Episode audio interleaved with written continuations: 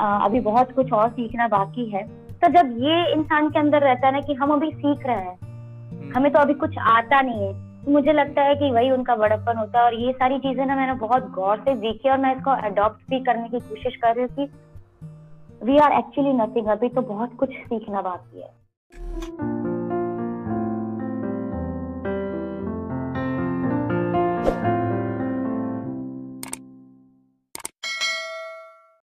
Hello and welcome to this podcast. Today we have with us the super talented, amazing dancer and singer and an artist entrepreneur Surabhi Raninga with us मैं सुरभि को पिछले पाँच सालों से अच्छे से जानता हूँ। मेरी बहुत अच्छी दोस्त रह चुकी है। तो आज हम उनसे बात करेंगे कि उन्होंने अपनी आर्टिस्ट की जर्नी कैसे शुरू करी कैसे उन्होंने अपने जीवन में इसे आगे बढ़ाया और कैसे वो वहाँ तक पहुँची जहाँ पर वो आज हैं। Surabhi how are you I am great and I am honoured कि आज मुझे आपने इस काबिल समझा कि मैं यहाँ पे आपके साथ एक अच्छा सा इंटरव्यू दे पा रही हूँ So I'm so privileged and honored. Thank you so much for having me today. Thank you, Darshan. You're most welcome. ये बताइए कि आपने म्यूज़िक कैसे शुरू किया आपकी म्यूज़िक और डांस में दोनों में रुचि रही है तो कैसे शुरू हुआ ये सब आई uh, थिंक मेरी मम्मी का साइड का जो बैकग्राउंड है मेरे नाना के साइड का बिकॉज़ मेरे नाना जो है वॉज़ अ ग्रेट सिंगर उनको मोहम्मद रफ़ी के नाम से ही जाना जाता था इन राजस्थान। और मेरे नाना जी सिंगर रह चुके मेरे मम्मी के चाचा जी सिंगर रह चुके इवन मेरी मम भी सिंगर है। तो आई थिंक मैंने I was three years old तो मैंने सबसे पहले डांस के पहले मैंने सबसे पहले गाना ही शुरू किया था।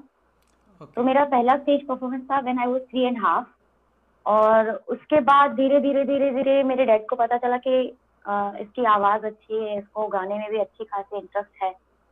तो आई थिंक वहाँ से मेरी जर्नी शुरू हुई और रही बात डांस की। तो dance when I was four year old तब मैंने शुरू किया था। हम्म, हम्म, हम्म। और उसके बाद साढ़े छह साल की थी तब मेरी मम्मी ने मेरे को बहुत अच्छे से प्रैक्टिस करवा के बुगी उगी सोनी एंटरटेनमेंट टेलीविज़न जो है वहाँ पे एक शो आता था बुगी उगी तो उसमें मेरा सिलेक्शन हुआ। ओवर थ्री थाउज़ेंड बच्चों में से मेरा सिलेक्शन हुआ था।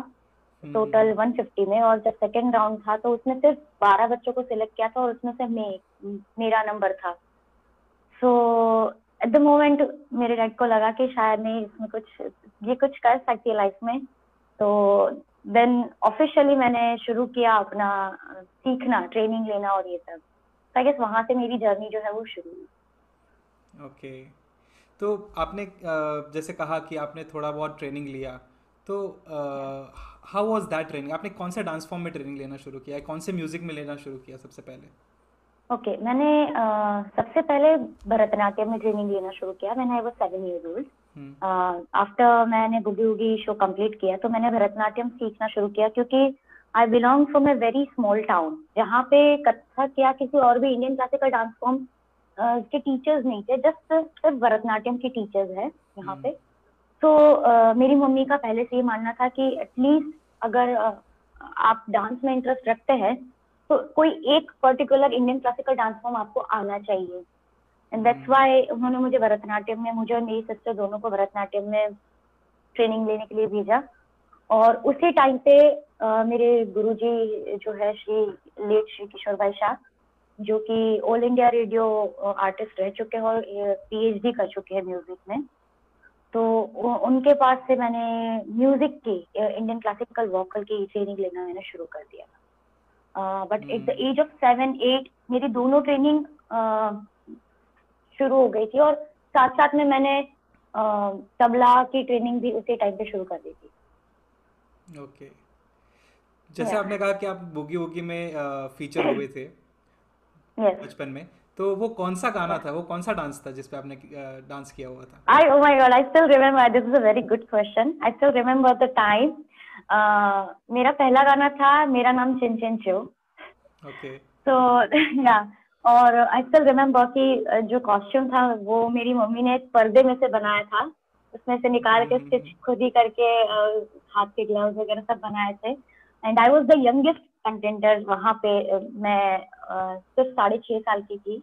और मेरे से सारे बड़े बड़े बच्चे थे and I was the youngest one I still remember the time when the shooting was there and चल रहा था and Javed Jaffrey just you know pick me up and गोदी में लेके उन्होंने लास्ट का जो फाइनल डिसीज़न जब सुना रहे थे तो it was it was like epic moment for me अभी मैं जब वरना बचपन की बातें सब धुंधली हो जाती but I still remember the time that was a very very epic time for me wonderful wonderful आपके या आपके फैमिली में भी म्यूज़िक वाला माहौल होगा? जैसे आपने कहा। हाँ बिल्कुल बिल्कुल है। मैं आपको एक बात बताती हूँ ये बहुत अच्छी बात होती है। जब आपके घर से ही आपको ट्रेनिंग मिलना शुरू हो जाता है ना तो हम्म। आपकी लाइफ का डिसीज़न आपका एक पाथ क्लियर हो जाता है कि आपको यही करना है। फॉर एन एग्ज़ाम्पल मेरी मम्मी पहले सिंगर ही थी। वो डांसर हम्म। बाद में बनी यहाँ आके क्योंकि मेरे ग्रैंड पेरेंट्स का बहुत सपोर्ट रहा है। मेरी मम्मी ने कभी क्लासिकल सीखा नहीं था जब वो अपने मायके में थी बट यहाँ आने के बाद एक कंपटीशन में जब उन्होंने पार्टिसिपेट किया तो मेरे पापा के जो सर थे हम्म। वही हम लोगों के सर है वही हम लोगों के गुरु जी है। अच्छा। तो उन्होंने मुझे तालीम देने के लिए जब घर पे बुलाया तो उन्होंने बोला कि आप वही हो ना जिन, जिनको मैंने नंबर दिया था एक कंपटीशन में। ये मेरी मम्मी की बात कर रही हूँ मैं। तो उस टाइम पे आ, हम चारों ने सीखना शुरू किया मैंने मेरे भाई ने मेरी बहन ने और मेरी मम्मी ने। फॉर द फ़र्स्ट टाइम मेरी मम्मी क्लासिकल सीख रही थी after having three children and getting married right तो आई थिंक ये घर में पहले से ही बिकॉज़ पापा बहुत ज़्यादा क्लोज है इवन uh, मेरे पापा स्पिक में के जो इंटरनेशनल संस्था है hmm. उनके गुजरात के कोऑर्डिनेटर कोऑर्डिनेटर रह चुके हैं जिसमें बहुत बहुत ए ग्रेडेड आर्टिस्ट आते हैं पंडित okay. हरिप्रसाद चौरसिया जी बिस्मिल्ला खान साहब इन सबको मैंने hmm. बहुत ही करीब से देखा इन सबके साथ मेरा सौभाग्य रहा है कि मैंने इनके साथ मैं घूमी भी हूँ मैंने डिनर भी किया है और मैं रही भी हूँ इन लोगों के साथ। So I I seen this things very closely बहुत करीब से मैंने म्यूज़िक uh, की जो फ़ील्ड है जो हम्म, दिग्गज है हम्म, उनको देखना और समझना शुरू किया था आई थिंक ये घर से ही शुरू हुआ है सारा जो भी कारनामा है वो।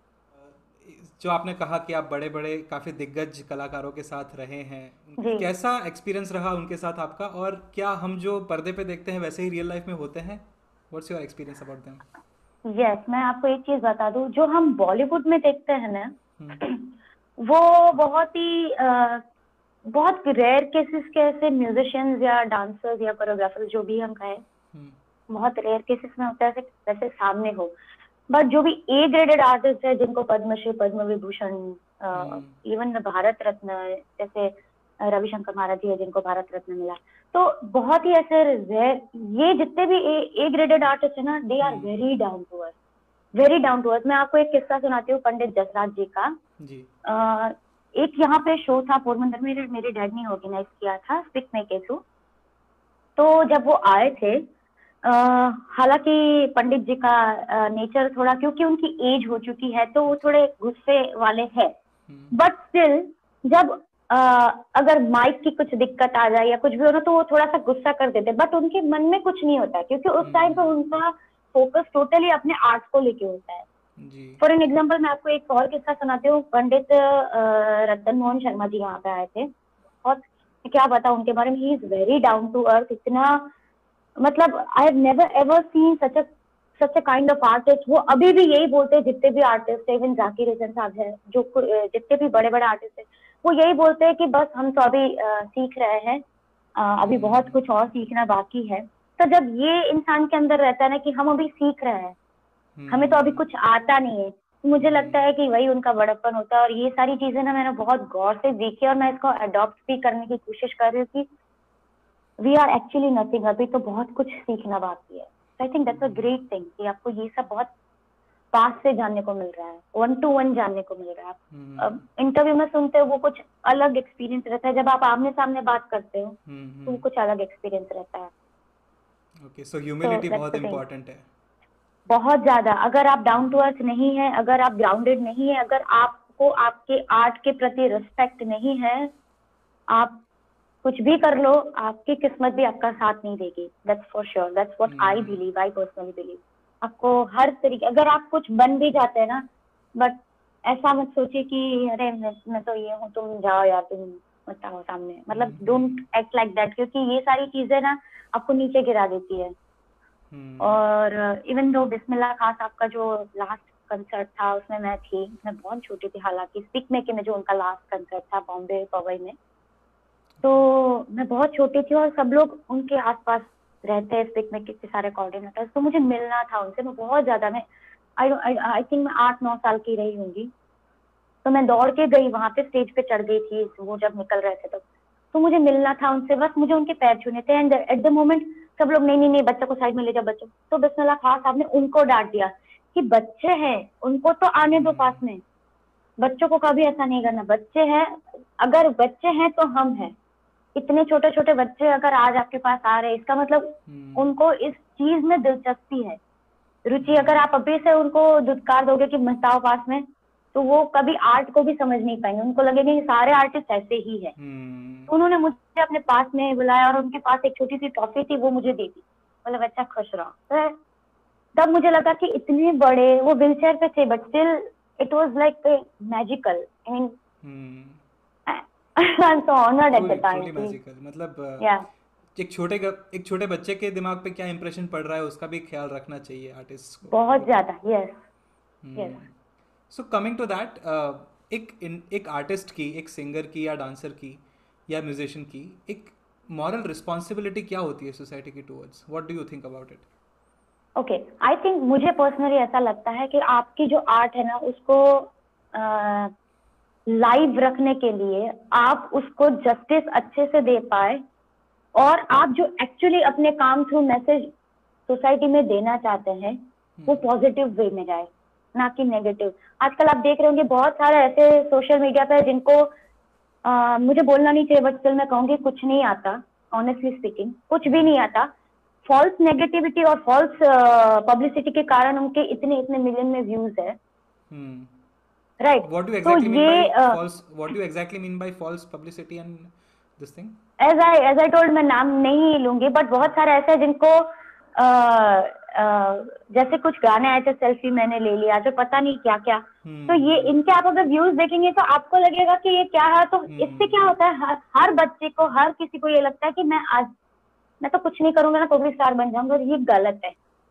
अगर आपको कुछ नहीं आता देन आप अगर फॉर फन कर रहे हो दैट इज़ ओके बट ये ना सोसाइटी के ऊपर बहुत नेगेटिव इम्पैक्ट रखता है। और जो एक्चुअल में ट्रूली जो डिजर्व करते जो अच्छे आर्टिस्ट है वो कहीं ना कहीं दबके रह जाते so it is our responsibility कि आप इसको अपने आर्ट को एक प्रॉपर वे में और किस पॉजिटिविटी के साथ आ, पूरे सोशली और किस तरीके से आप समाज के सामने लेके आ रहे हो उसको कैसे बरकरार रखते बहुत ज़्यादा इम्पोर्टेंट है। अगर वो नहीं कर पा रहे हैं तो ऐसे बहुत सारे लोग आ जाएँगे जो आगे नाम कर जाएँगे और हम ऐसे ही दबके रह जाएँगे। सो दैट्स द थिंग तो सोशल मीडिया एक दो धारी तलवार हो गई। मतलब इससे जो टैलेंटेड आर्टिस्ट हैं उनको फ़ायदा भी हो रहा है और नुकसान भी हो रहा है। आपका क्या ख्याल है बिल्कुल सही। बिल्कुल सही है। आई थिंक ये आपने बहुत सही कहा। स्पेशली uh, मैं आपको अगर बताऊँ तो बहुत सारे अभी रिसेंट की ही बात है बहुत सारे ऐसे इंडियन क्लासिकल डांसर्स है मैं तो अपनी बात करूँगी। इंडियन क्लासिकल डांसर्स है या इंडियन क्लासिकल म्यूजिशियन ले लिया या सिंगर ले लिया उनको अभी तक वेरीफाइड अकाउंट नहीं मिला है। अगर आप ध्यान से देखेंगे हम्म, और जो भी फ़ैशन इन्फ्लुएंसर है या जो कुछ नहीं कर रहे जो सिर्फ़ नो डाउट वो भी एक टैलेंट है मैं ऐसा बिल्कुल डिसअग्री नहीं करती। बट मुझे ऐसा लगता है कि अपने ही देश में अपने ही आर्ट की वैल्यू ना बहुत ही कम है। हालाँकि दूसरे देशों में ऐसा नहीं है। Then recently I went to London मैंने ये चीज़ ना बहुत ही क्लोजली ऑब्ज़र्व की है कि अगर मैंने वहाँ पे जैसे मैंने वहाँ पे नाइन शोज़ किए तो मुझे पता है कि उन लोगों के दिमाग में मुझे लेके क्या इम्प्रेशन है। और यहाँ पे अगर मैं कुछ भी करती हूँ तो लोग उसको अप्रिशिएट नहीं करते हैं अपने ही आर्ट को। तो ये ना कभी अंदर ही अंदर बहुत खलता है मुझे कि ऐसा क्यों? Even in social media to hmm, कि आप कुछ भी कर रहे हो ना तो लोग इतना है नहीं अप्रिशिएट करने के लिए। बाकी कुछ भी अगर फालतू का कुछ भी अगर डाल दोगे ना तो उसमें लोग लोगों के लाइक्स और व्यूज़ आप देखोगे तो आपका दिमाग काम नहीं करेगा कि इसमें इसमें क्या तीर मार लिया। तो कुछ ऐसे भी है जो बहुत ज़्यादा डिजर्व करते हैं और उनका बहुत जल्दी वेरीफाइड अकाउंट हो गया है और बहुत हम्म। ज़्यादा उनको फेम मिल रहा है। That is a brilliant thing to क्योंकि it is this days it is easy to get famous अगर आप हम्म। सही डायरेक्शन से जा रहे हो काम कर रहे हो तो आई थिंक बहुत इजी हो जाता है आपको फ़ेमस होना है तो। फेम बहुत जल्दी मिल जाता है। हम्म, जब मैंने शुरू शुरू में डांस सीखना शुरू किया था जब हवा तो उस टाइम पे बिल्कुल भी सोशल मीडिया वगैरह कुछ नहीं था ये तो अभी कुछ कुछ सालों से ही आया है। Yeah, तो उस टाइम पे हर जगह पे जाना हर किसी के नज़रों में आना बहुत ज़्यादा ज़रूरी था। बहुत मेहनत करनी पड़ी थी। अब तो कुछ नहीं कैमरा के पीछे आपको बैठ के सब कुछ घर पे कर लोगे तो भी चल जाएगा। Thing videos. लाइक के हाँ कुछ भी या दैट्स द थिंग एक्चुअली कितने स्टार्स बन गए टिकटॉक में। Yeah. और ऐसा लगता है अगर अगर इतना ही होना है तो बॉलीवुड में ट्राई करना चाहिए actually most of the YouTubers और टिकटॉकर्स जो है उनका अल्टीमेट एम वही है। कि थ्रू द वर्ल्ड हाँ, of YouTube they want to enter Bollywood और आप देख भी रहे होंगे आजकल जैसे हर्ष बेनीवाल जो है पॉपुलर हाँ कॉमेडियन वो स्टूडेंट ऑफ़ द ईयर में एक सपोर्टिंग रोल मिल गया था। ऐसे बहुत सारे हाँ। सपोर्टिंग रोल मिल रहा है काफ़ी यूट्यूबर्स को। तो अल्टीमेट एम वही है सबका बॉलीवुड में। Right right but this entire podcast is about कि आउट ऑफ़ बॉलीवुड एक्चुअली क्या है ना इंडिया में Bollywood is the only thing कि जो डांस और म्यूज़िक का रिप्रेजेंटेटिव है। बहुत बिल्कुल बड़ा। सही। बट उसके बाहर भी बहुत ही अच्छे डांस फॉर्म्स और आर्टिस्ट हैं म्यूजिशियंस हैं सिंगर्स हैं. जिनको एक्नॉलेज किया जाना चाहिए और ये उन्हीं के लिए पॉडकास्ट है।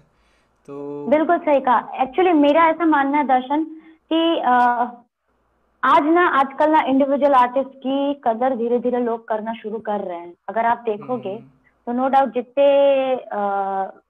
बॉलीवुड या जितने भी टी सीरीज़ या कोई भी किसी भी यूट्यूब या किसी भी म्यूज़िक कंपनी का ले लो बहुत अच्छे अच्छे गाने आ रहे हैं नो डाउट बट जो इंडिविजुअल इंडिविजुअल आर्टिस्ट है जैसे कि प्रतीक कुहर हो गए अनु जैन जी हो गए तो they are they are like की इंडिविजुअल आर्टिस्ट राइट आप हम्म, खुद आपकी खुद की अगर मैं बात करूँ तो आप अभी स्पॉटिफाई में आपको भी रिकग्नाइजेशन मिला है तो ये बहुत अच्छी बात है कि इंडिविजुअल आर्टिस्ट को अभी धीरे धीरे लोग समझने लगे हैं। हम्म, लोगों की जो म्यूज़िक को लेके मेंटालिटी और जो टेस्ट है वो चेंज होने लगा है धीरे धीरे that's a very good thing actually for specially for individual artist कि ये हो रहा है तो दैट्स अ गुड साइन कि अभी देश अच्छी वापस से प्रॉपर वे में जा रहा है।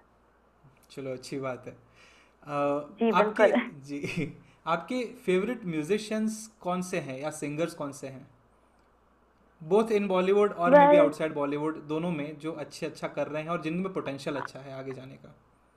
आ, मैं आपको बोलूँ तो अगर आउटसाइड द बॉलीवुड देखा जाए तो Kaushiki Chakraborty ji is one of my favourite and I admire her a lot even Mahesh Kale ji uh, जो कि बहुत ही अच्छा गाता है। उनका जो क्लासिकल के ऊपर अ, राहुल देशपांडे जी जिन्होंने इन दोनों ने कटियार कालजात कुछ जो मराठी मूवी आई मूवी है। हम्म, हाँ उन्होंने इन दोनों के गाने और जब से मैंने वो सुने हैं मैं मैं I was like I am the biggest fan of Mahesh Kale and Rahul Deshpande जी तो नो डाउट ये बॉलीवुड में भी गाना मतलब महाराष्ट्रन रीजनल मूवीज़ में भी गाना गाते हैं हम्म, और बाहर आउटसाइड द मतलब इंडस्ट्री भी गाना गा, गाने गाते हैं। हम्म, और रही बात म्यूजिशियन की तो आई एम रवि रविशंकर महाराज जी मेरे बहुत ही अ, हरिप्रसाद चौरसिया जी मुझे बहुत ज़्यादा पसंद है। फिर अभी देखा जाए अगर रिसेंटली तो Anushka Shankar. She is she is gem she is gem like the way she plays like उनके ऊपर माँ सरस्वती का और अपने पिताश्री का बहुत बड़ा हाथ है। हम्म, और सिंगर में सोनू निगम जी हैं। I love I just love him I Hariharan ji हैं। Even the A R Rahman is is the best Shankar Ehsaan Loy ये सारे हम्म, ये सारे ऐसे हैं uh, श्रेया घोषाल। सब इन सब इन सब के बात ही कुछ और है। हाँ रिसेंटली अभी कोई अगर पूछे कि अभी के हम्म, हम्म, तो मुझे अभी के कोई ऐसे खास सुन लेती हूँ। Arijit Arijit no doubt Arijit Singh is a very fine artist but rather than that I think मुझे पुराने वाले ज़्यादा मतलब जो 90s के थे उदित नारायण जी है फिर चित्रा जी हो गए। तो they are gem of a person and as well as उनका जो रियाज और अब तक जो कुछ भी है दैट इज़ फैबुलस आई. बचपन से लेकर अभी तक जो भी आपने डांस और म्यूज़िक में किया है सीखा है परफॉर्म किया है अलग अलग जगहों पर कॉम्पिटिशन्स जीते हैं तो कहीं ना कहीं ये सवाल आया होगा आपके मन में कि मतलब आपने फिगर आउट भी किया होगा कभी कि मेरे डांस और म्यूज़िक पे किस आर्टिस्ट का ज़्यादा इन्फ्लुएंस रहा है? हाँ दरअसल मैं आपको वैसे मैं आपको बता दूँ कि I am a good observer मैं बहुत ज़्यादा ऑब्ज़र्व करती हूँ। हम्म, जैसे अगर मैं भरतनाट्यम की बात करूँ तो मैं मैं बहुत ज़्यादा ऑब्ज़र्व करती हूँ गीता चंद्रन जी को रमा वैद्यनाथन जी को रुक्मिणी विजय कुमारन को। इन सबको ना मैं बहुत ज़्यादा क्रिस्टोफर गुरुस्वामी इन सबको मैं बहुत ज़्यादा ऑब्ज़र्व करती हूँ। हम्म, और मैं इनसे मोटिवेट होती हूँ। हम्म, बट मैं कभी भी ऐसा नहीं सोचती कि ये जैसा कर रहे हैं ना मुझे वैसा करना है। हम्म, मैं उनसे मोटिवेट होती हूँ उनसे इंस्पायर होती हूँ और मैं ऐसा सोचती हूँ कि ये जितनी मेहनत कर रहे हैं ना मुझे उतनी मेहनत करनी है वहाँ तक पहुँचने के लिए। बट फॉर एन एग्ज़ाम्पल अगर कोई अरिजीत सिंह का गाना गा रहा है तो अगर वो उन्हीं की कॉपी कर रहे हैं तो उनकी इंडिविजुअल इंडिविजुअलिटी कुछ रहेगी नहीं। ऐसा मेरा पर्सनली मानना है कि अगर आप हम्म। देखो जो कुछ भी है फिर भी एक ही होनी चाहिए।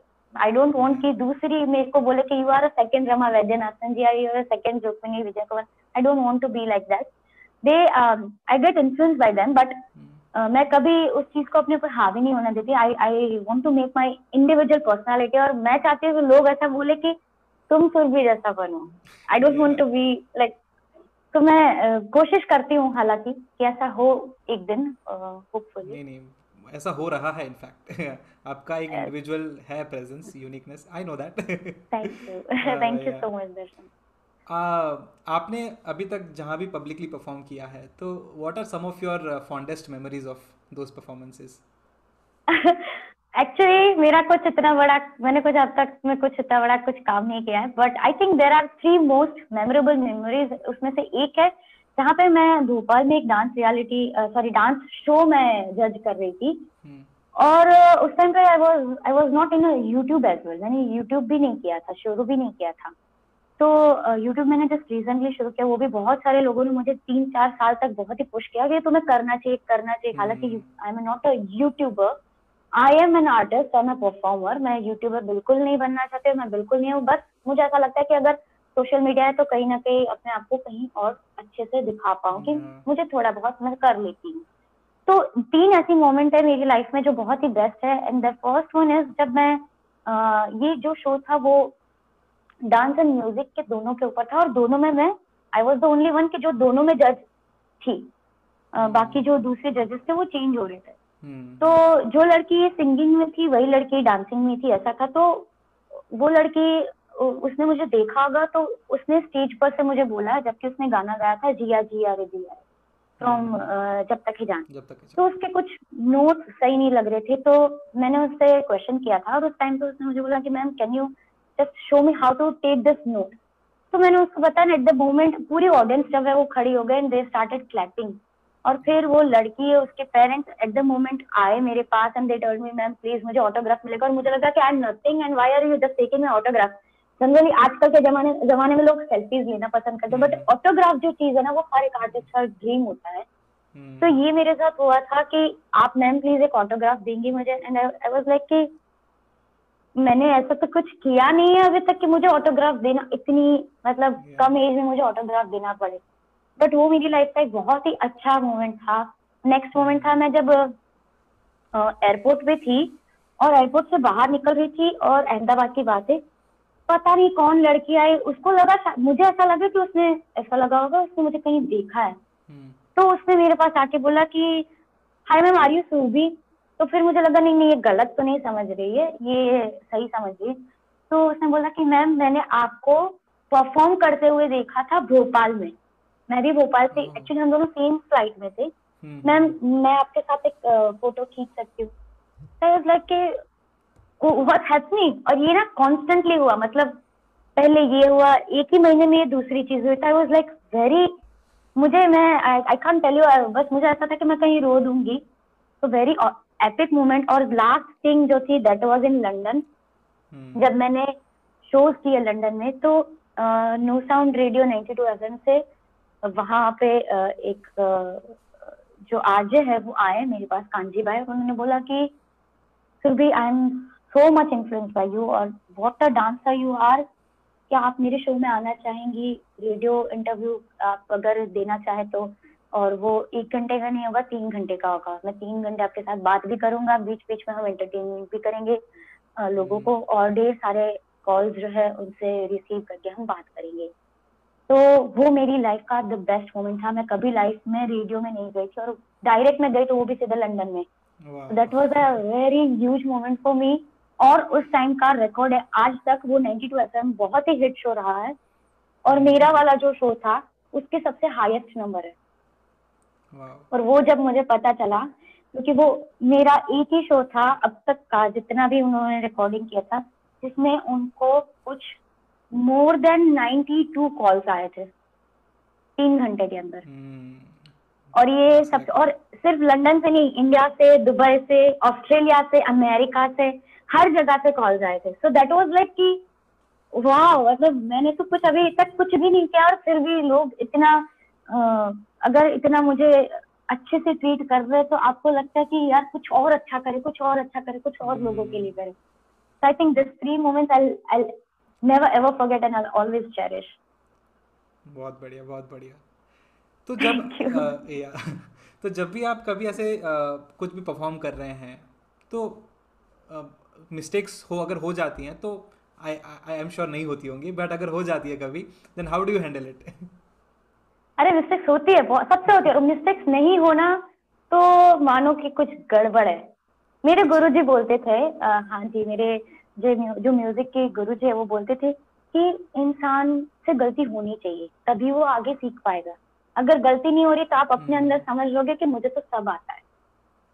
तो आई पर्सनली बिलीव कि गलती तो होनी चाहिए और गलती होती भी है। इवन दो अगर डांसिंग कर रही हूँ तो गलती हो रही अगर सिंगिंग कर रही हूँ तो ऑब्वियसली है।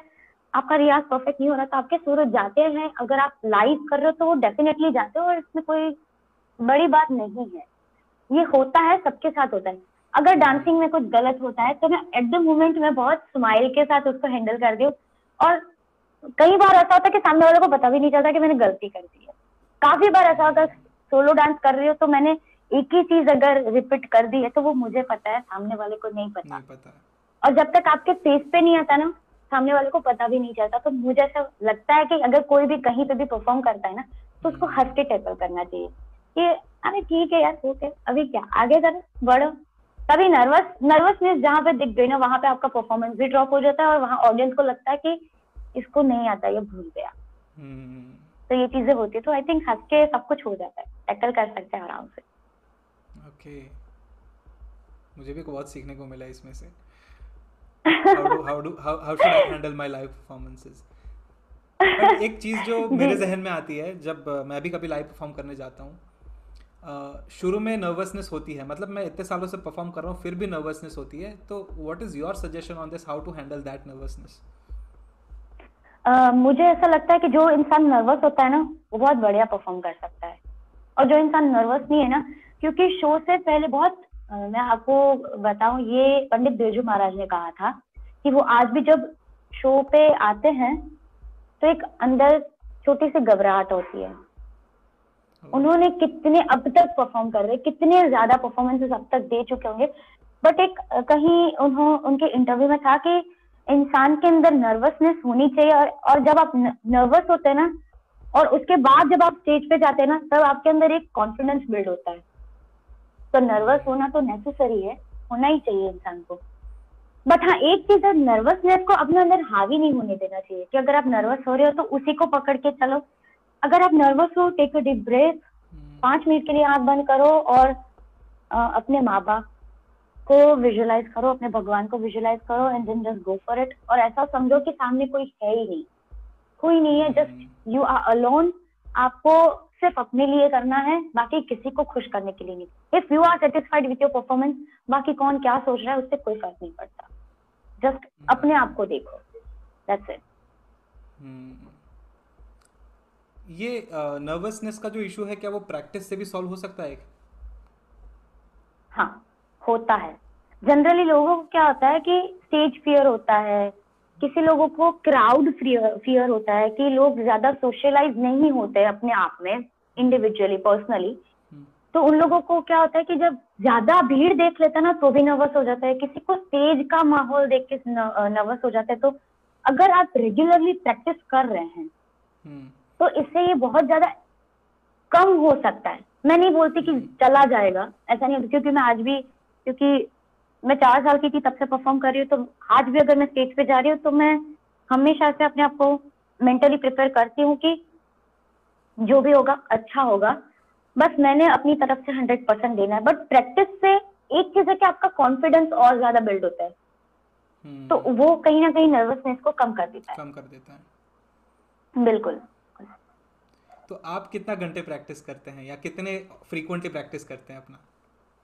हाँ आ, बीच में ऐसा टाइम था कि मैं मोस्टली मेरा कम से कम दो तीन घंटे प्रैक्टिस चलती थी।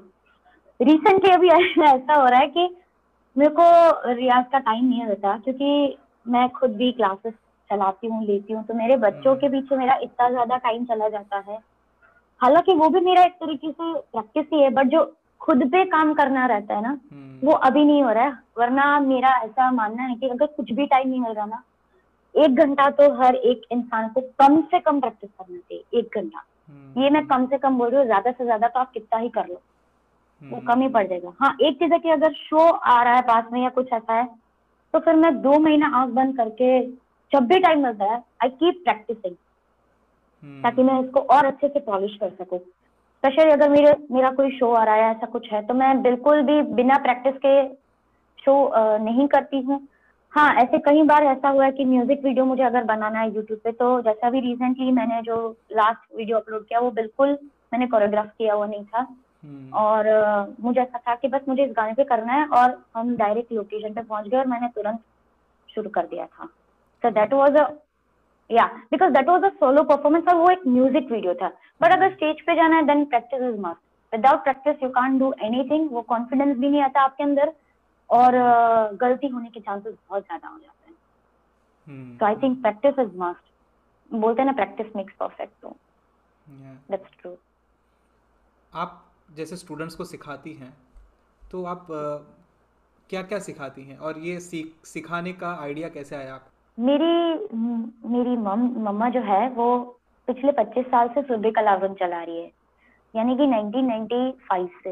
हम्म, तो 1997 में जब मैं बूढ़ी वूढ़ी में गई उसके बाद उनके दिमाग में आया कि मुझे इस चीज़ को थोड़ा सीरियसली लेना चाहिए और फिर और अच्छे से करना चाहिए। क्या पता और टैलेंट मिल जाए हमारे सिटी में। तब तक तो सिटी तक ही था कि पोरबंदर में करना ये है। वो फिर जब मेरी ट्रेनिंग शुरू हुई तो मैं कॉन्स्टेंटली ना मैं अपनी मम्मी और अपनी दीदी के जो उनका रास्ता उनके ऊपर चलने की कोशिश हमेशा से करती आई हूँ। मैं उनको बहुत ज़्यादा फॉलो करती हूँ मेरी मम्मी और मेरी जो सिस्टर है हम्म, उन दोनों को। तो आई थिंक मैं बारह साल की थी तब से मैंने सिखाना शुरू कर दिया था मेरी मम्मी के साथ। फिर मेरे जहन में तब से था कि मुझे आगे चल के हालाँकि मैंने सिर्फ़ नाम का बीटेक इलेक्ट्रिकल इंजीनियरिंग किया है but I was very clear and very sure about it कि मुझे बनना तो कोरियोग्राफर ही है। मुझे डांस हम्म। परफॉर्मर ही बनना है। हम्म, तो ये मेरे दिमाग में पहले से था और अभी जो हम रिसेंटली है हम एक आर्ट स्कूल हम लोगों ने ऑनलाइन आर्ट स्कूल ओपन किया है हम्म, जिसमें हम लोगों ने भरतनाट्यम बॉलीवुड कथक योगा एक्टिंग म्यूज़िक और फोक डांस ये टोटल सात किस्म के अलग अलग आर्ट फॉर्म हम लोगों ने अभी रिसेंटली इंट्रोड्यूस किए हैं हम्म, जिसमें लोग हमारा मोटो यही है कि ज़्यादा से ज़्यादा लोग अपने इंडियन आर्ट एंड कल्चर के बारे में जाने उसको हम्म। समझे और उसको आगे लेके जाए। हम्म, और ये कोशिश हमारी हमेशा से रही है। एक्चुअली मेरी मम्मी की हमेशा से रही है कि अगर लोगों के अंदर हिडन टैलेंट है तो वो बाहर आना चाहिए। और। India is a rich heritage and culture बहुत ही आर्ट भरा पड़ा है इंडिया में हर एक गली में। बट अगर उसको प्रॉपर गाइडेंस नहीं मिलता ना तो वो कहीं ना कहीं दबके रह जाता है। हम्म, तो मेरी मम्मी की जो सोच है वो कहीं ना कहीं मेरे ऊपर भी अ, हावी करती है और ये उनकी सोच पे ही मैं हमेशा चलती हूँ। इवन मेरे डैड जो है वो भी हमेशा से मुझे इस चीज़ को लेकर सपोर्ट करते हैं कि तू कर हम लोग है। और आई थिंक पेरेंट्स का सपोर्ट जब मिलता है ना तो आप कुछ भी कर जाते हो। फिर आप कहीं पे भी नहीं रुकते। तो ये धीरे धीरे मैंने सिखाना बारह साल की एज में शुरू किया था बट अभी I am officially artistic director of Sarve Kalavan सारे शोज़ सब कुछ हैंडल करना किस तरीके से करना सब मैं देखती हूँ सारी फैकल्टीज को मैं देखती हूँ। So it is just a small try पहले एक सीमित था अभी हम लोगों ने ऑनलाइन इसलिए कर दिया क्योंकि एक तो पेंडेमिक है दूसरी चीज़ ये कि लोग अपने घर से सीखें कहीं पे भी इधर उधर जाने की ज़रूरत न पड़े और एक ही जगह से सीखने को मिले। जनरली क्या होता है क्योंकि मैं बहुत भटक भटक के सीखती हूँ। बहुत ही भटकी हूँ मैं। भोपाल गई मैंने वहाँ से थिएटर किया मैं अहमदाबाद गई मैंने वहाँ से मास्टर्स का थोड़ा बहुत सीखा भरतनाट्यम का मैं पोरबंदर में मैं राजकोट गई मैं बहुत अलग अलग जाके सीखी मैंने बहुत धक्के खाए अपनी लाइफ में। हम्म, तो मैं चाहती हूँ कि अगर लोगों को सीखना है अगर उनके पास टैलेंट है ना तो उनको कहीं जाना ना पड़े। सब उनको एक ही हम्म। जगह पे मिल जाए और यही हमारा मोटो है। और आई आई जस्ट विश कि ये जो छोटी सी कोशिश हम कर रहे हैं वो कभी सक्सेस हो ऐसा मैं विश करती हूँ। बिल्कुल बिल्कुल होगी। हमारी भी यही शुभकामनाएँ। Thank you so much Darshan और बात बात इंडियन कल्चर और हेरिटेज की आपने करी अभी। तो स्पिरिचुअलिटी या आध्यात्मिकता का क्या रोल होता है एक आर्टिस्ट की लाइफ में? या कुछ होता भी है? बहुत बड़ा बहुत बड़ा रोल मैं आपको मेरी पर्सनल एक एक मैं आपको बताती हूँ। बीच में जब पेंडेमिक का टाइम हुआ था ना सब आर्टिस्ट और सब लोगों की जो आ, मानसिक स्थिति होती है ना मेंटली जो सब इतने डिस्टर्ब हो गए थे फाइनेंशियली तो हो ही रहे थे इकोनॉमिकली वाइज ये चीज़ जहाँ पे काम आती है मैं आपको बताती हूँ हम्म। मैं मैंने पहले इससे पहले तीन से चार बार भगवत गीता पढ़ी हुई थी सिर्फ़ हम्म। पढ़ी हुई थी इसको इम्प्लीमेंट मैंने नहीं किया था सिर्फ़ हम्म। पढ़ के रख दिया था एज एन पढ़ने के लिए बट पेंडेमिक में किसी के पास काम नहीं था कुछ भी नहीं था मेरी मम्मी बहुत ही ज़्यादा कनेक्टेड है स्पिरिचुअली वो तीन तीन चार चार घंटे तक मेडिटेशन कर सकती है। hmm. मेरे अंदर इतनी ताकत नहीं है कि मैं करूँ। और जब आप मेडिटेट करते हैं hmm. तो इंसान मन से शांत होता है। जब शांत होता है तो आपका जो लेफ़्ट साइड का क्रिएटिव माइंड है राइट साइड का जो लॉजिक माइंड है वो बंद होता है क्रिएटिव माइंड ओपन होता है। बिकॉज़ आप मेडिटेट कर रहे हैं बार बार उसी चीज़ पे ध्यान कर रहे हैं। तो वो आपको ना आपके रास्ते खोलता है। ये मैंने पर्सनली एक्सपीरियंस किया है। मैं बिल्कुल पहले, मेरी मम्मी बहुत बोलती थी, मैं बिल्कुल नहीं सुनती तो जैसे एक होता है ना कि अडल्ट हो जाते तो अपने आप में ये समझते हैं कि हमें तो सब पता है माँ बाप को कुछ समझाने की ज़रूरत नहीं है और ये हर किसी के फ़ेज़ पे लाइफ में आता ही फ़ेज़ आता ही आता है। चाहे वो मैं हूँ या कोई भी है। बच्चों को लगता है उस टाइम पे कि माँ बाप तो बोलते हैं, बोलने दो। अभी हम बड़े हो गए। ये फ़ेज़ हर हर किसी की लाइफ में आता है।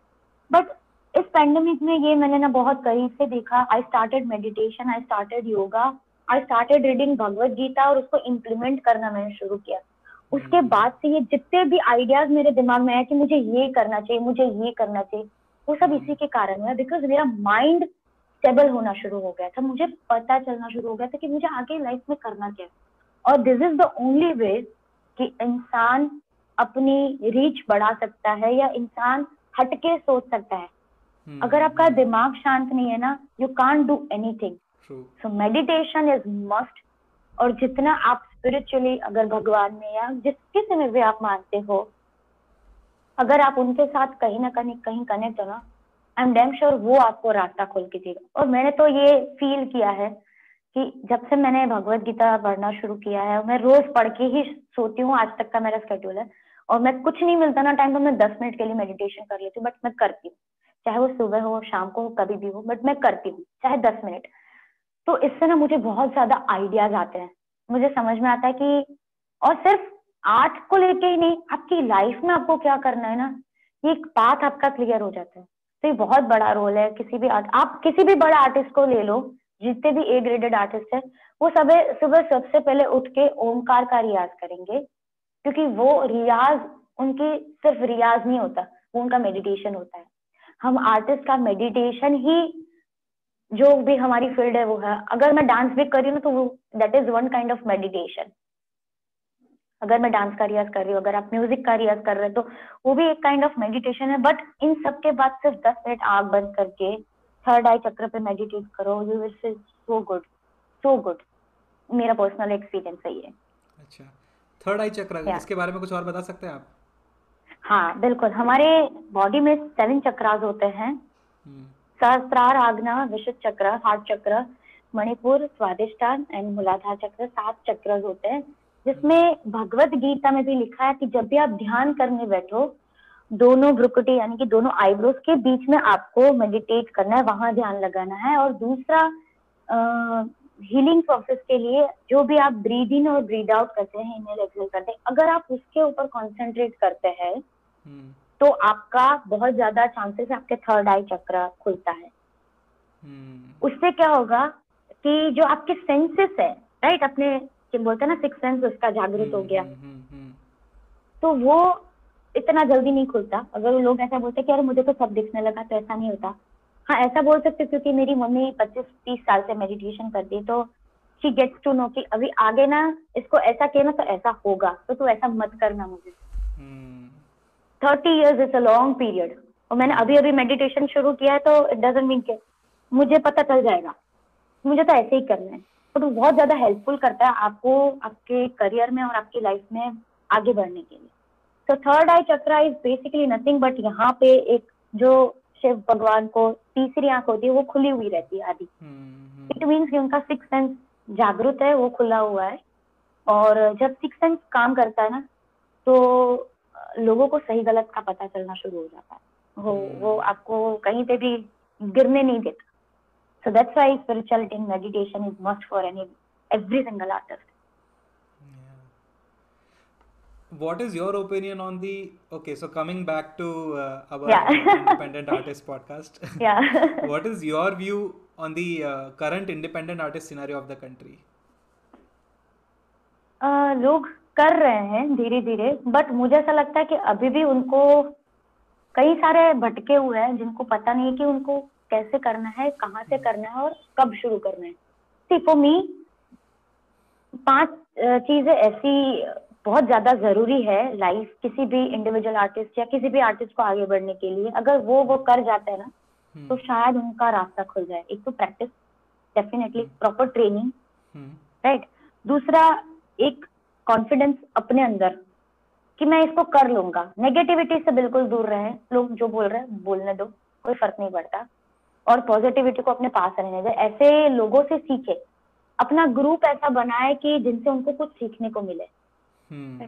अभी सिनारियो ऐसा है इंडिविजुअल आर्टिस्ट का कि प्लेटफॉर्म काफ़ी सारे मिल रहे हैं। जैसे कि आपने स्पॉटिफाई अभी आप कर रहे हो तो वो भी इंडिविजुअल आर्टिस्ट को बहुत ज़्यादा सपोर्ट करता है। यूट्यूब तो है ही नो डाउट बट ये स्पॉटिफाई में आना एक बहुत बड़ी बात है मेरे लिए Hmm. आपको एक रिकग्निशन रिकग्नाइजेशन मिल रहा है कि ये कोई आर्टिस्ट है जो अपनी अपने दम पे खड़ा हो रहा है और अपनी तरह से सब कुछ कर रहा है Hmm. किसी का सपोर्ट नहीं है बट Hmm. बट मुझे ऐसा लगता है कि अगर वो पर्टिकुलर सपोर्ट मिल जाए ना चाहे वो मीडिया से हो चाहे वो फैमिली से हो चाहे वो गुरु से हो Hmm. तो वो बहुत ज़्यादा अच्छा कर सकता है अच्छा उनको वो प्लेस मिल सकती है जो अभी तक नहीं मिले स्ट्रगल बहुत है इंडिविजुअल आर्टिस्ट की लाइफ में, क्योंकि दस बारह गाने के बाद भी अगर लोगों के दिमाग में आए आप तो ही आए। चाहे आप ऊपर से नीचे गिर जाओगे, वो नहीं आएँगे तो नहीं आएँगे। पचास गाने भी बना लो but proper way to convey your message और किस प्लेटफॉर्म पे आप इस चीज़ को लेके आना चाहते हैं, आपकी लिंक कौन कौन से लोगों के साथ जुड़ी हुई है, बहुत ज़्यादा इम्पोर्टेंट है। अगर आप सिर्फ़ बना के रख रहे हो बट आप कहीं और सपोज़ कि फॉर एन एग्ज़ाम्पल आप ही का ले तो अगर आपको स्पॉटिफाई में आपको एक वो वेरीफाइड मिला है आप हम्म। अगर आ- आज वहाँ के आर्टिस्ट हो तो एक प्रॉपर लिंक होगी जहाँ पे आपने उनको अप्रोच किया या उन्होंने आपको अप्रोच किया जो भी है राइट Yeah. राइट तो अगर वो लोग वो इंडिविजुअल आर्टिस्ट को नहीं मिलेगा ना तो वो कुछ भी करेंगे ना वो आगे नहीं बढ़ पाएँगे इन सब के लिए लिंक्स और कॉन्टेक्ट होना बहुत ज़्यादा ज़रूरी है चाहे वो मीडिया थ्रू हो चाहे वो किसी भी थ्रू हो चाहे वो फ्रेंड वाया फ्रेंड फ्रेंड हो बट वो हम्म। कांटेक्ट होना बहुत ज़रूरी है वरना आप आप कुछ भी कर लोगे बहुत ही घिसते रहोगे बट वो एक मुकाम तक नहीं पहुँच पाओगे Hmm. हाँ देखा जाए तो ये बुरी चीज़ है बहुत बुरी हालत है इंडिविजुअल आर्टिस्ट की बेचारे खुद से मेहनत कर रहे खुद से सब कर रहे बट जब तक उनको एक मिल जाना चाहिए था ना रिस्पेक्ट या उ- उतना क्या बोलते हैं लेवल उनका मिलना चाहिए ना अभी तक नहीं मिला मुझे पर्सनली ऐसा लगता है कि अभी तक नहीं मिला और वो डिजर्व करते हैं हालाँकि. मिलना चाहिए। एक इंडिपेंडेंट आर्टिस्ट इंडिया में कैसे अर्न कर सकता है पैसे? खुद सस्टेन कैसे कर सकता है। लाइवलीहुड ये बहुत डिफ़िकल्ट चीज़ है। हालाँकि लोग ऐसा समझ रहे हैं कि अभी प्लेटफॉर्म मिल रहा है बहुत ज़्यादा। हम्म, ठीक है? बट uh, मैं अपनी ही एक फ्रेंड का बैंड है रू अनप्लग्ड करके भोपाल से। मैं उनकी उन्होंने क्या किया था बैंड है हालाँकि उन लोगों का they are individual artist as well तो अभी हालत इतनी खराब है लोगों की कि कहीं से तो शुरू करें। तो उन लोगों ने रेस्टोरेंट्स है या अ, कोई अ, ऐसी कोई हा, हाई फाई जगह है जहाँ पे उन्होंने बैंड शुरू किया अपना वीक में एक दिन या दो दिन ऐसे ऐसे करके। फिर उन लोगों ने यूट्यूब शुरू किया। यूट्यूब में आज उनके मिलियन में व्यूज़ है रू अनप्लग्ड करके। तो धीरे धीरे क्या है जब तक आप लोगों की नज़रों में नहीं आओगे ना आप अचीव नहीं कर सकते। लोगों की नज़रों में आना बहुत ज़्यादा ज़रूरी है। आपके अंदर आप कितने भी बड़े तोप हो आपको बहुत कुछ आता है। बट जब तक आप लोगों की नज़रों में नहीं आओगे ना यू आर नथिंग तो हम्म, लोगों की नज़रों में कैसे आना है वहाँ से अर्न करना और स्टार्टिंग में यू कांट एक्सपेक्ट कि मैं तो पहला शो करूँगा और मुझे मिल जाएगा। नेक्स्ट तो इम्पॉसिबल है। बहुत सारे मैंने ऐसे आर्टिस्ट को देखे हैं कि हाँ भाई तू आ तो सही तेरा जो बनेगा वो हम दे देंगे। और फिर ऐसा होता है कि भाई देख मैंने तेरे को यहाँ पे फ्री में खाना तो खिलाया ना। हम्म, ऐसे लोग भी देखे हैं मैंने ऐसे लोग भी सुने हैं ऐसे ऐसे लोगों की जर्नीज भी मैंने देखी है लाइव कि भाई मैंने तेरे को जगह दी तेरे को इतना अच्छा प्लेटफॉर्म दिया तेरे को खाना खिलाया। इससे ज़्यादा तू पैसे मांग रहा है मेरे से। तेरे के तेरे पास तो जगह भी नहीं है कहीं परफॉर्म करने के लिए। तो यहाँ से जर्नी शुरू होती है इन लोगों की। और जैसे जैसे लोगों के ध्यान में आप आते हो ना तो कहीं पे भी देखेंगे अरे ये तो वो लोग है ना जिनको हमने लाइव देखा था। हम्म। तो वहाँ से शुरू होता है। या और रियलिटी शोज़ में ट्राई करो। क्या पता कहीं पे भी क्लिक हो जाओ आप। तो रियलिटी शोज़ अभी बहुत अच्छा प्लेटफॉर्म है। हालाँकि मैंने ऐसा भी सुना है अभी सच झूठ मुझे नहीं पता बिकॉज़ मैं सिर्फ़ तीन रियलिटी शोज़ में गई हूँ होगी होगी दूरदर्शन पे एक आया था और ईटीवी गुजराती यहाँ पे जो लोकल चैनल है वहाँ पे मैं तीन जगह पे गई उसके बाद मैंने रियलिटी शोज़ किए नहीं है। हम्म, और मैंने कई बार सबके प्रोज एंड कॉन्स होते हैं सबके पॉजिटिव बातें और नेगेटिव बातें। कोई लोग ऐसा बोलते हैं कि रियलिटी शोज़ में टीआरपी टीआरपी के लिए लोग ऐसा करते वैसा करते। कोई लोग बोलते कि नहीं नहीं रियलिटी शोज़ आर कोई ऐसा डिनाई नहीं करता कि ये झूठ है।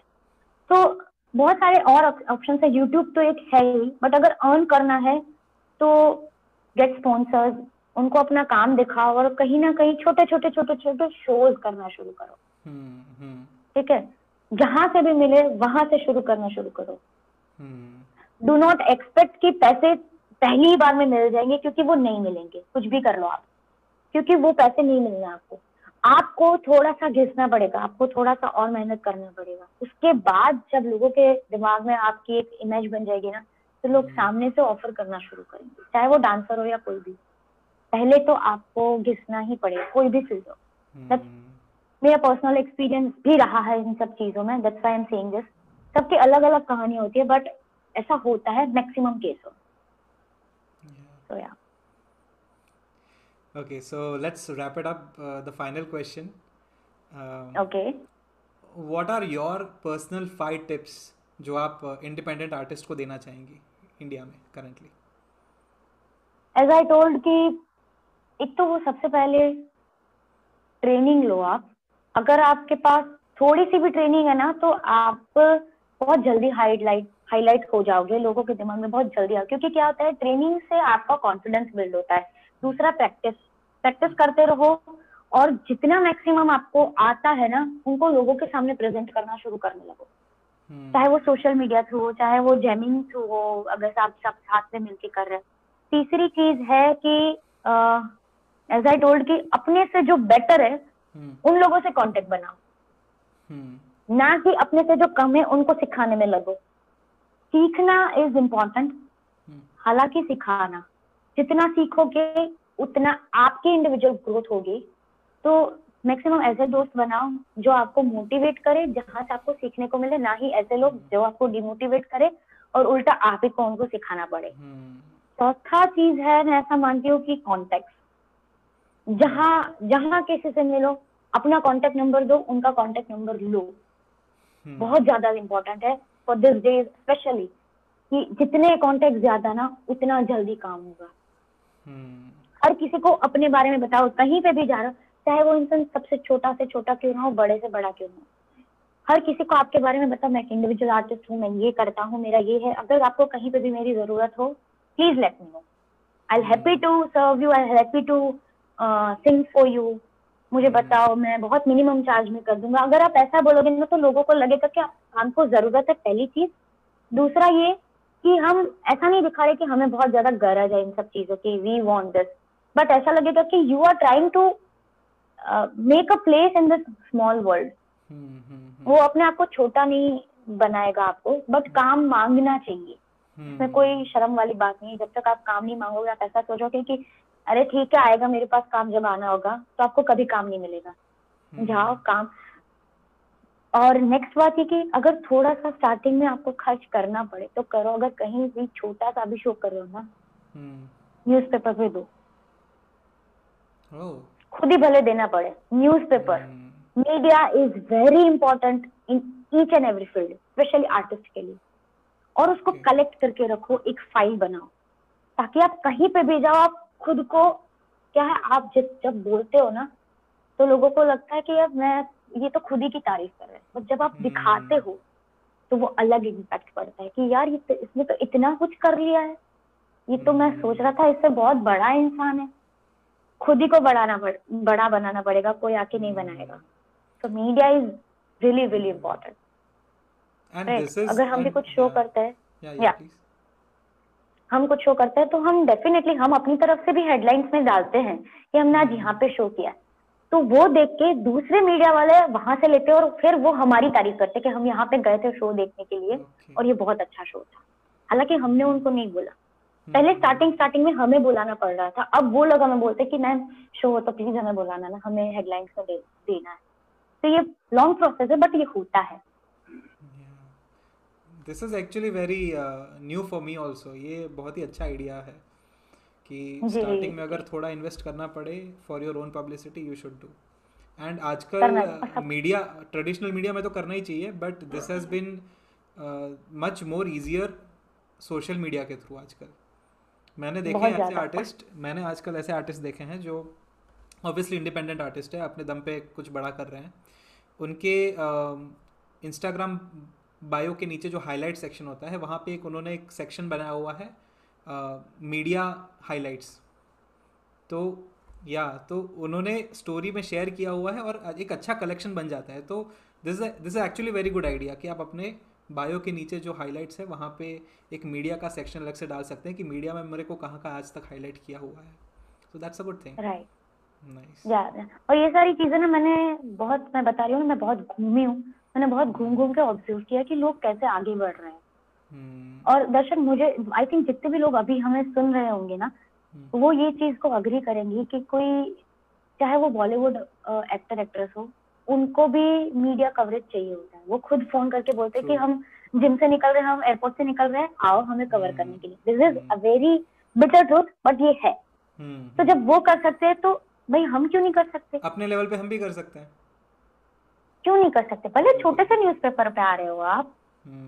क्या पता? और अगर लोकल मीडिया पे भी आप आ रहे हो, यहाँ जैसे कि यहाँ पे एक जीटीपीएल करके एक न्यूज़ चैनल है। तो मैंने उनको नहीं बोला था कि आप आओ मेरा इंटरव्यू लो। उनको पता चला मैं अभी पोरबंदर में हूँ। मैंने अभी गुजरात के लिए एक छोटा सा शो वो किया था म्यूज़िक वीडियो में काम किया था, जिसमें बहुत गुजराती के बहुत बड़े बड़े आर्टिस्ट थे। उसमें मेरा छोटा सा काम था। मेरे लिए तो वो बहुत बड़ी बड़ी चीज़ है क्योंकि इन लोगों के साथ में फ्रेम में आना मेरे लिए एक very huge thing for me तो उन लोगों ने बोला कि आप मैम हमारा फ़र्स्ट एपिसोड आप करेंगे क्या? आई वॉज़ वेरी हैप्पी कि क्यों नहीं करूँगी भाई मैं? तो हम्म कहीं से भी opportunity don't miss any opportunity ये उसकी एक छोटा काम है बड़ा काम है।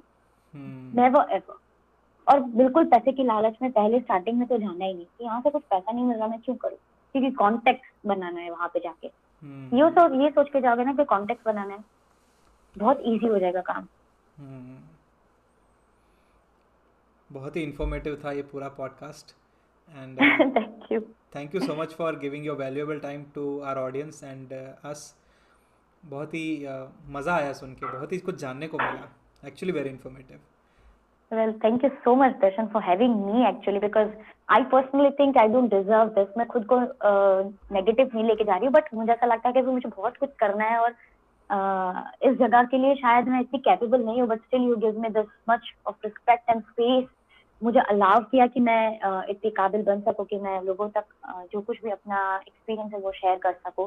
So thank you thank you very much and you are doing very great job specially for individual artist की लोगों को एक अलग से अपनी पहचान बनाने का मौका मिल रहा है। So I think that's a very great initiative and I wish you all the best for future and for this particular series of the podcast and thank you so much मैं जितने भी लोग सुन रहे हैं मैं सबको बोल रही हूँ कि just never give up try your best and let the karma decide तो करोगे जैसा करोगे वैसा मिलेगा. So just be good to each and every one and मेहनत करो बस.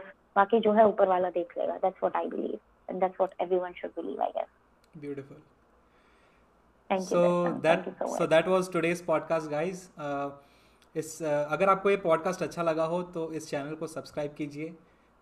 इस वीडियो को लाइक कर दीजिए और अपने इंडिपेंडेंट आर्टिस्ट के साथ बिल्कुल शेयर कीजिए। मुझे इंस्टाग्राम पे फॉलो करिए Darshan Pandey official and also do not forget to check out Surbhi's YouTube channel and her Instagram the links are in the description below तो हम विदा लेते हैं। सो मच जी बिल्कुल। Please guys do like share and subscribe ये बहुत अच्छा इनिशिएटिव किया है दर्शन ने एंड आई होप आप सब सब लोग सपोर्ट करेंगे। Thank you so much Darshan and thank you and lots of love to you thank you so much